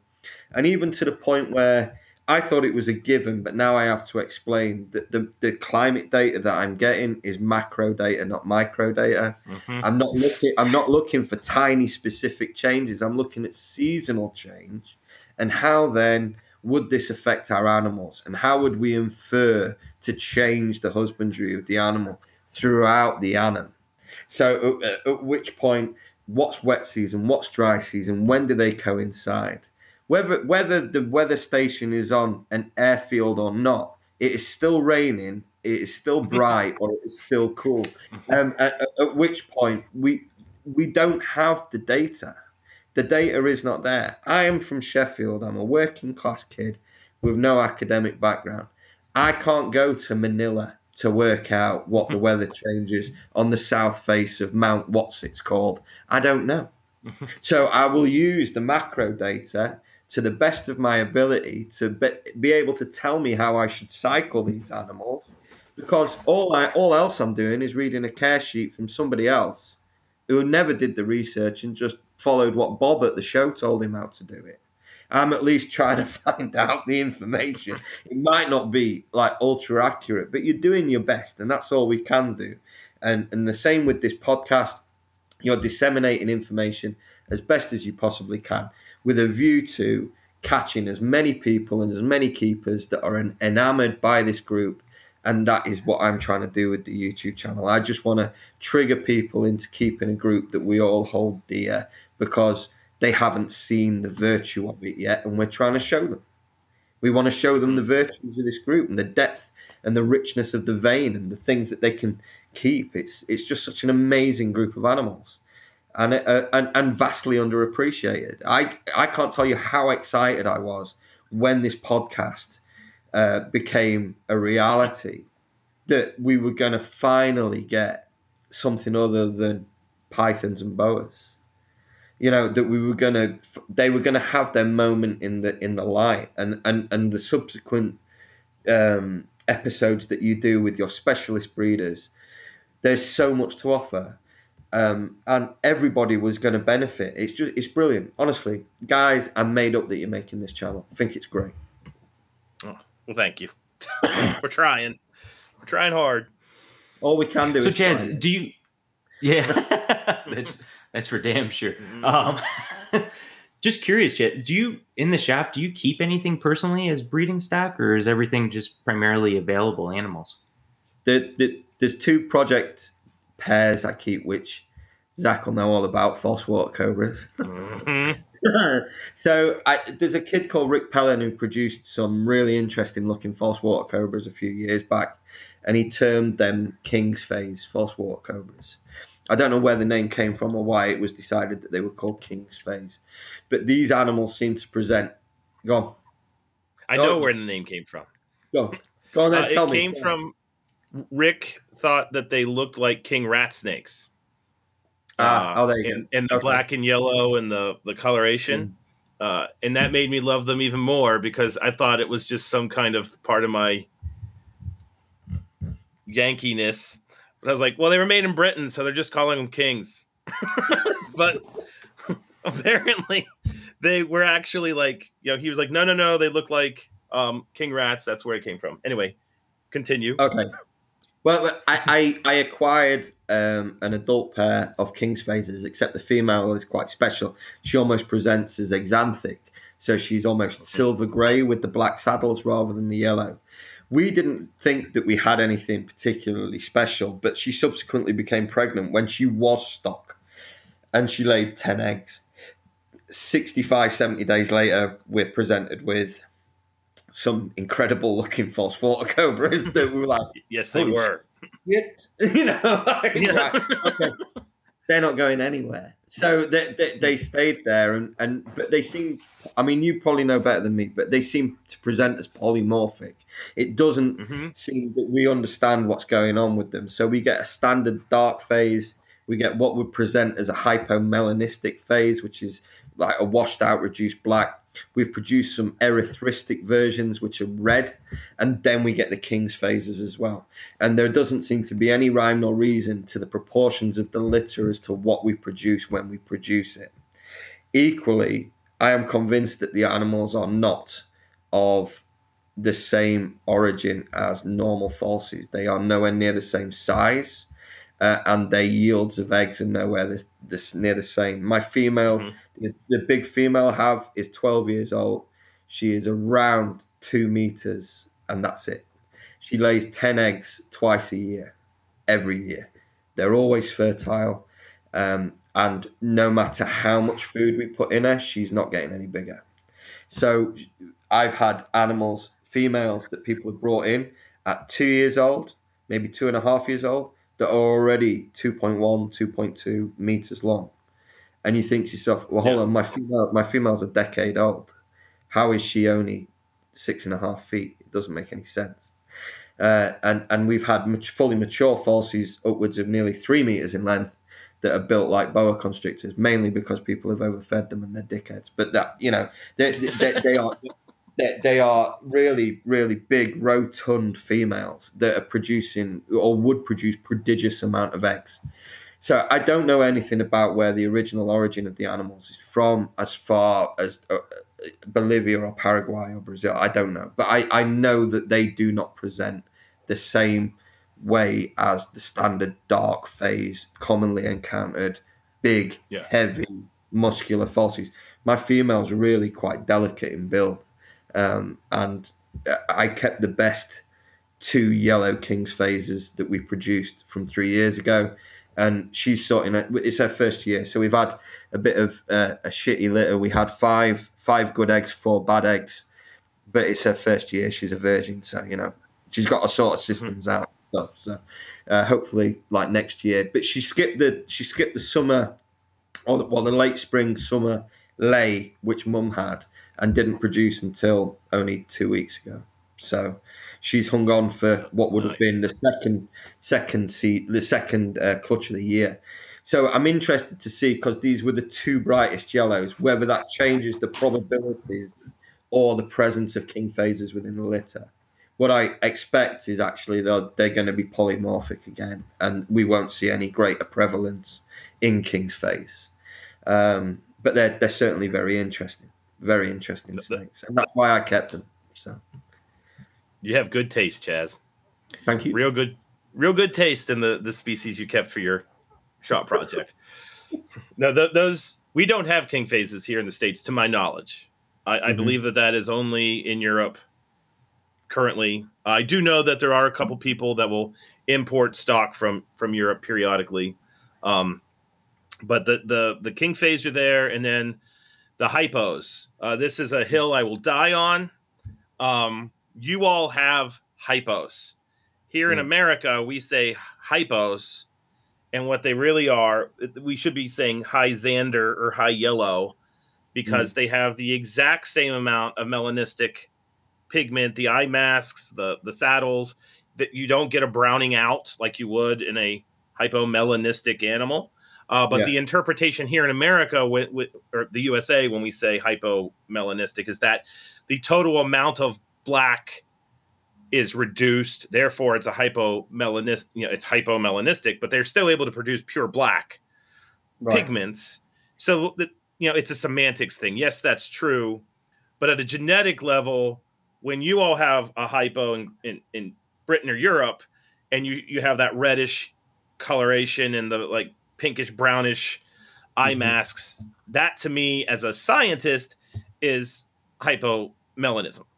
Uh, yeah. And we don't have the a couple of those have made their way over here to the States, and you know here everybody loses their minds over lavenders, and lavenders are great and and, and all and good, but um, there's quite a few people, not quite a few. We, we've got a. about a dozen probably people working with lavenders. I'm, I'm looking at my lavender. It lives in my office here at work. Uh, but as far as like those lines and, and different phenotypes and things for the falsies, the stuff that you're producing with the kings and the European hypo, those are the things that like make me geek out, because right. we just don't have those here. And I, I've heard with the king morph that they like, as they age, that the pattern kind of fades away. Is that true, but or yours dark, holding they, that? They darken. Well, the part they of the darken. reason, yeah. So part part of the reason that we kept the original two was these things had to be seen to be believed. They were bumblebee yes. yellow and black. They were mm-hmm. insane, um, and we just thought, oh my god. So we kept them as a project, and the the overriding reputation for king's phases is they don't keep their color. They they darken off, muddy out. Melanin seems to creep in from the tips backwards, and it darkens off the overall complexion of the snake. The, the male, particularly, that we produced three years ago has retained far more yellow than any other king's mm-hmm. phase I've seen. So this is why I'm particularly excited to see what happens when we put that to his sister, who was also the most yellow baby we've ever produced as well. But to say that they are of the same caliber as they were three years ago would be a lie. King's phases are at their mm-hmm. best at under a year of age. Yeah. It almost looks like they have white, like whitish, grayish overtones. Is that correct? Um, I'm only going it, off of photographs here. So, uh, well, I mean, certainly with some of the ones that we've produced, um, we've we've had what presents as a king's phase in pattern and contrast and definition, but be orange rather than yellow. And I'm talking tangerine mm. orange. So that's one actually that, that I, I sold to Crystal Palace Reptiles this year. That was an exceptional animal, uh, and I regret selling it.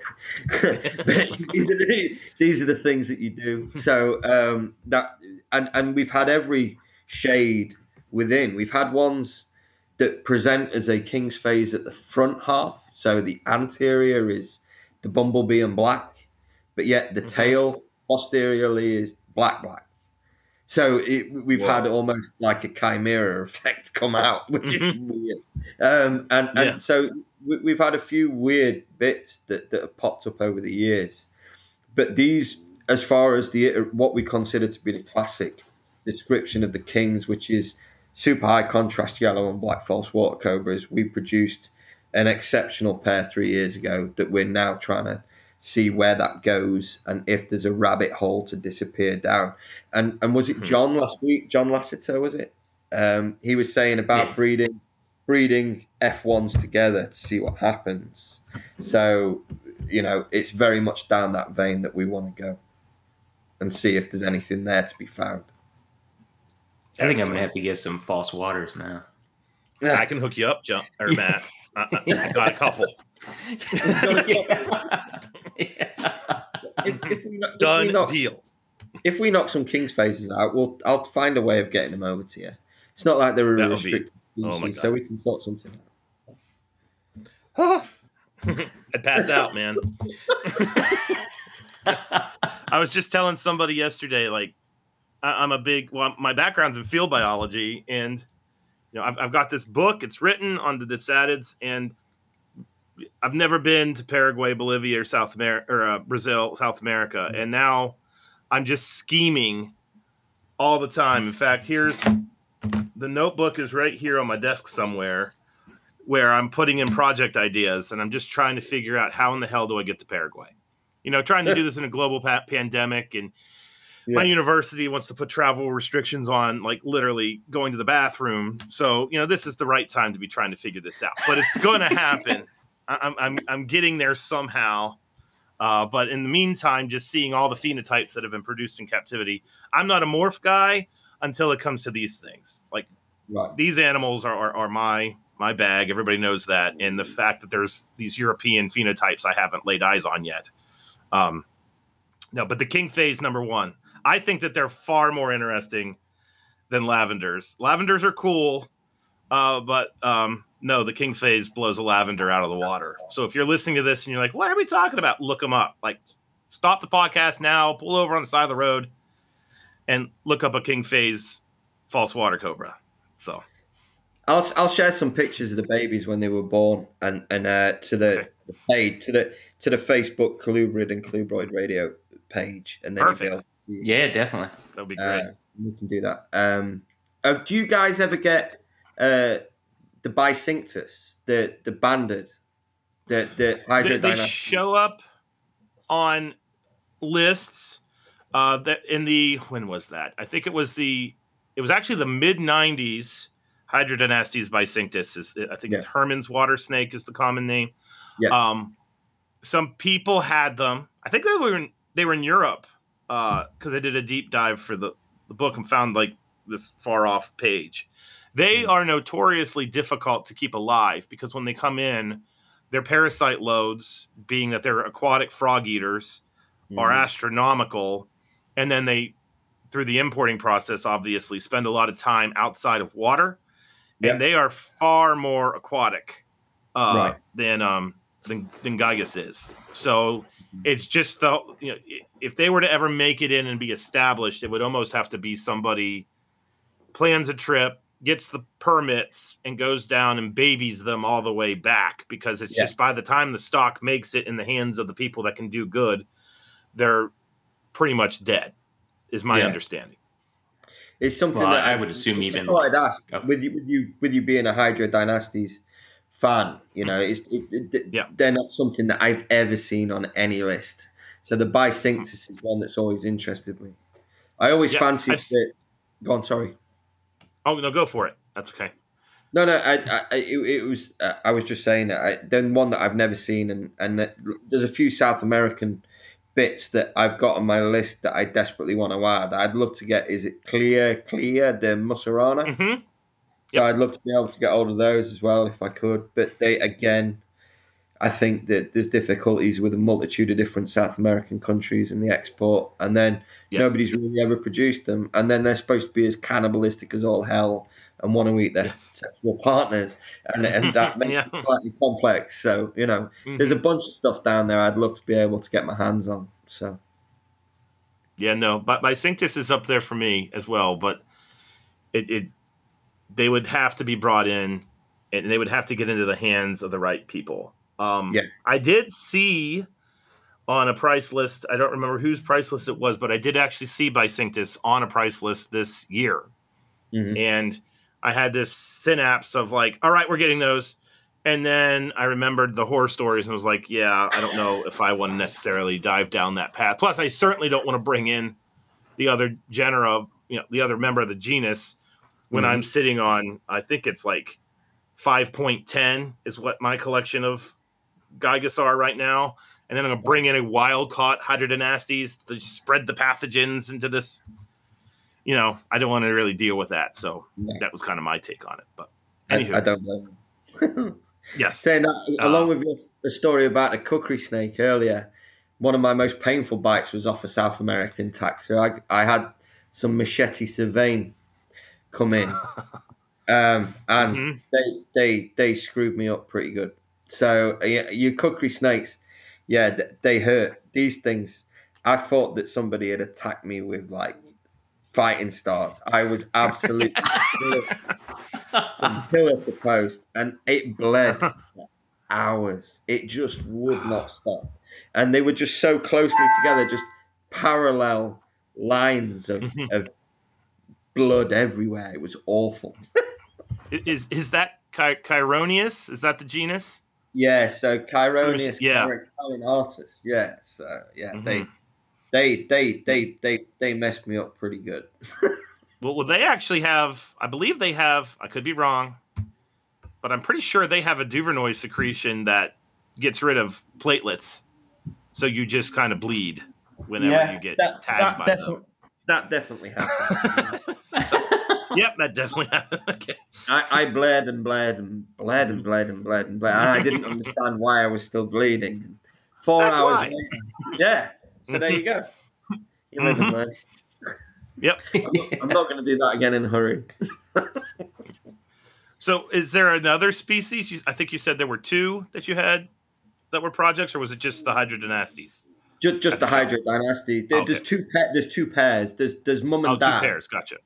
There's mum and dad who were the originals, but she, mum is odd because she almost presents as exanthic, so that's why mm-hmm. I keep it. You know, there's no yellow on her whatsoever. Um, and then there's there's the kids, which I've raised for three years, and, and they were the best yellows I've ever produced. So I just want to see where we go with that. I know that mum and dad are unrelated, so I'm not overly concerned about breeding the F ones together. I don't think that there's going to be any major issues to come from that. So. Gotcha. All righty. Well, so what's the future goals for the shop? Just keep on keeping on, or do you? Is the, the sky the limit? Like, what do you see? We got a little bit more life to live here, Chaz. What's going to go on with Snakes and Adders in that time?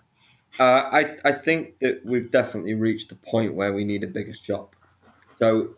If you, if, I mean, if you take a moment to look at our stock list, a lot of people don't believe that we are the size we are. They think we're a super center. So they walk in expecting something, and we are a boutique pet center. The shop floor is three hundred fifty square feet. That's it. wow. and, and, and, and, and then my baby snakes are in a two hundred eighty square foot office in the back where I do my paperwork. So every available inch has been used. So we are a tiny shop, even by small shop standards. So, um, you know, it's it's uh, we've definitely reached a point where we need to blossom and grow, but we need to do it in a right way. And it isn't necessarily introducing more animals, just more space. I'd like to have some live mm-hmm. plants in there and things, and just be just be easier to move around. We're, me and the girls are kind of all on top of one another when we're all in together, and we're trying to do the maintenance and the feeds and cleaning everything out. So it would be nice to be able to have some more space, but then it is a monumental task to reconstruct a reptile shop. Uh, and, yeah. and, and starting from scratch now, we need fifty or seventy digital day-night dimming thermostats. We need fifty or seventy halogen spot bulbs, fifty or seventy T five lighting systems of whatever strength it is that I decide to do. And I may even daisy chain those for the lizards so that the spectrum's more rich and replete for them. So you can imagine just the sheer cost. Like either of you guys with your breeding rooms, if you had to start mm-hmm. from scratch and do it all again, it's a formidable task. And I am not yes. going to lie. You know, the, the truth of it is the idea of moving and starting again in another shop scares me shitless. So, like, I've got yeah. to build. I've got to build myself up to that at that point. Yeah. Oh my god, because I'll be the one wiring it and doing it and putting it together. Yeah. And, Jesus, the idea just goes through me. Oh, so yeah, not my not not my idea of fun at all. Oh man, no, that's not a not a good pleasant experience. Um, because even last year when I moved, instead of bringing the old racks with me, I ended up purchasing newer racks for a yeah. number of mine, and still the instrumental task. And I mean, my mental status was done, yeah. especially yeah. setting up three hundred breeders, trying to make sure everything was proper. Because obviously you don't want to keep the animals in bags or tubs very long. And, you know, whenever you do a move or anything like that, especially with breeding stock, you are going to lose animals just because of the stress factor of it. And no, I, I completely understand where you're going with that one.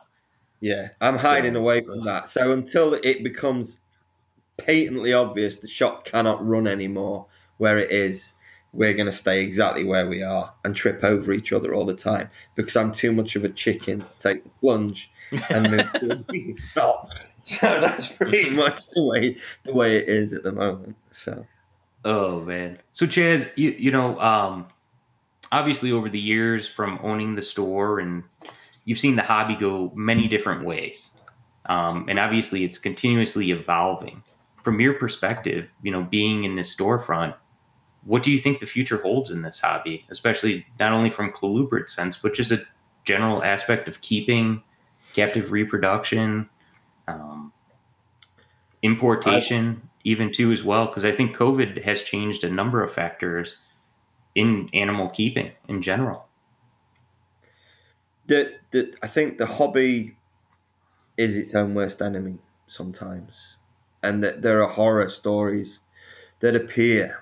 And from a colubrid specific perspective, we're relatively well insulated. There isn't too too much that's salacious in the group that we're discussing.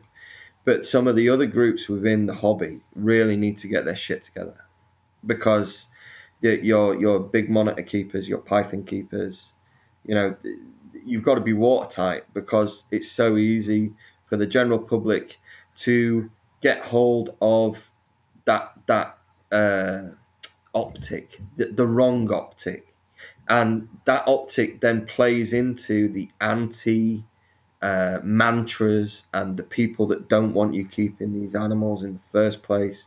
And it's it's very easy to segue into an area where realistically we'd be far more comfy if you'd have basically engaged your brain before you did stuff. The, the shop will continue to push forward with its educational sort of slant, in, in as much as the hobby is only as good as its next generation. That's the, the, the be all and end all of this.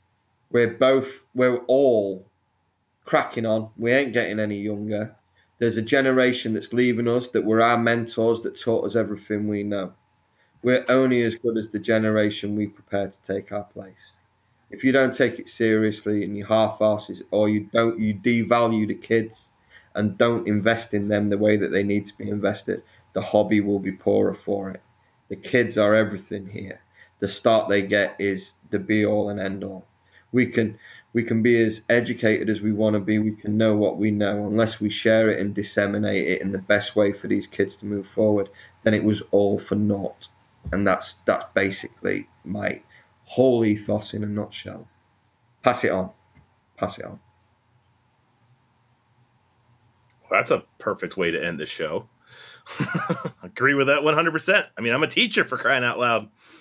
So, yeah, no, we definitely have to. And I think that one thing, just to add on to that, agree with everything you said, is that whether we want to or not, um, us older keepers need to understand that the younger generation, it they they learn and they absorb information through formats that we may not understand yeah. at all. And you can either you know, point fingers, resist it, and call them stupid, or you can basically man up, be an adult, and possibly learn something new and learn how to communicate with them. And if you do that, you know, all's, all's well in the world, because I love my books, but online, we have to have an online presence for information too. And that's what you're doing. That's what's utterly fantastic. So yeah, we all just need to talk to each other. That's it. Yep. All right. Let's all hold hands now. Uh, so anyway, well, this was absolutely fantastic. Um, had a great time.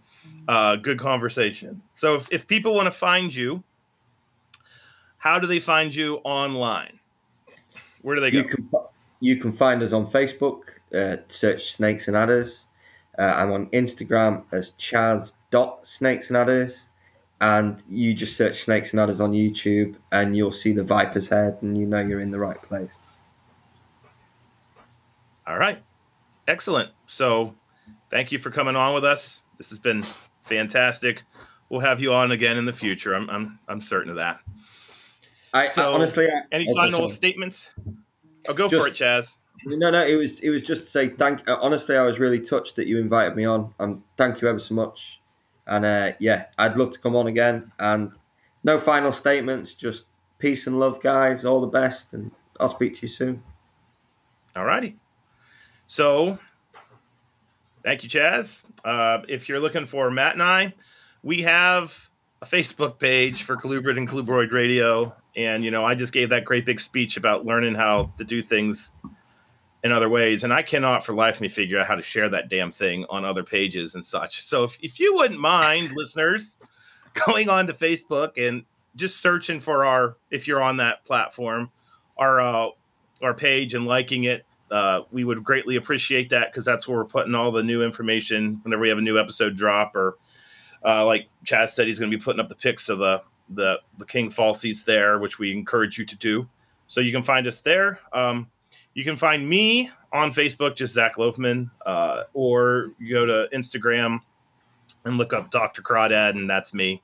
And sure, I, I I share, just like Matt does, everything relevant to the podcast goes on the Instagram page. I kind of leave Facebook more for my friends and family, uh, but Instagram's just Snakes and Crawdads. It's a pretty good thing for me, actually. So that's me. Um, where can we find you, Matt? Oh, you can find me at Sarpamitra and Sarpamitra U S A on Instagram. All righty. So this wraps another episode. Uh, let us know your thoughts. Message us. And if you have requests for individuals, people, subjects, species, taxa, herpetoculture as- you know, elements that you'd like for us to talk about, uh, by all means, reach out to us. People have done that, and, and we're responding, and we, we've got some shows coming up that I know you all are going to love. So with that, thank you for listening to another episode of Colubrid and Colubroid Radio, and have a good one. Later.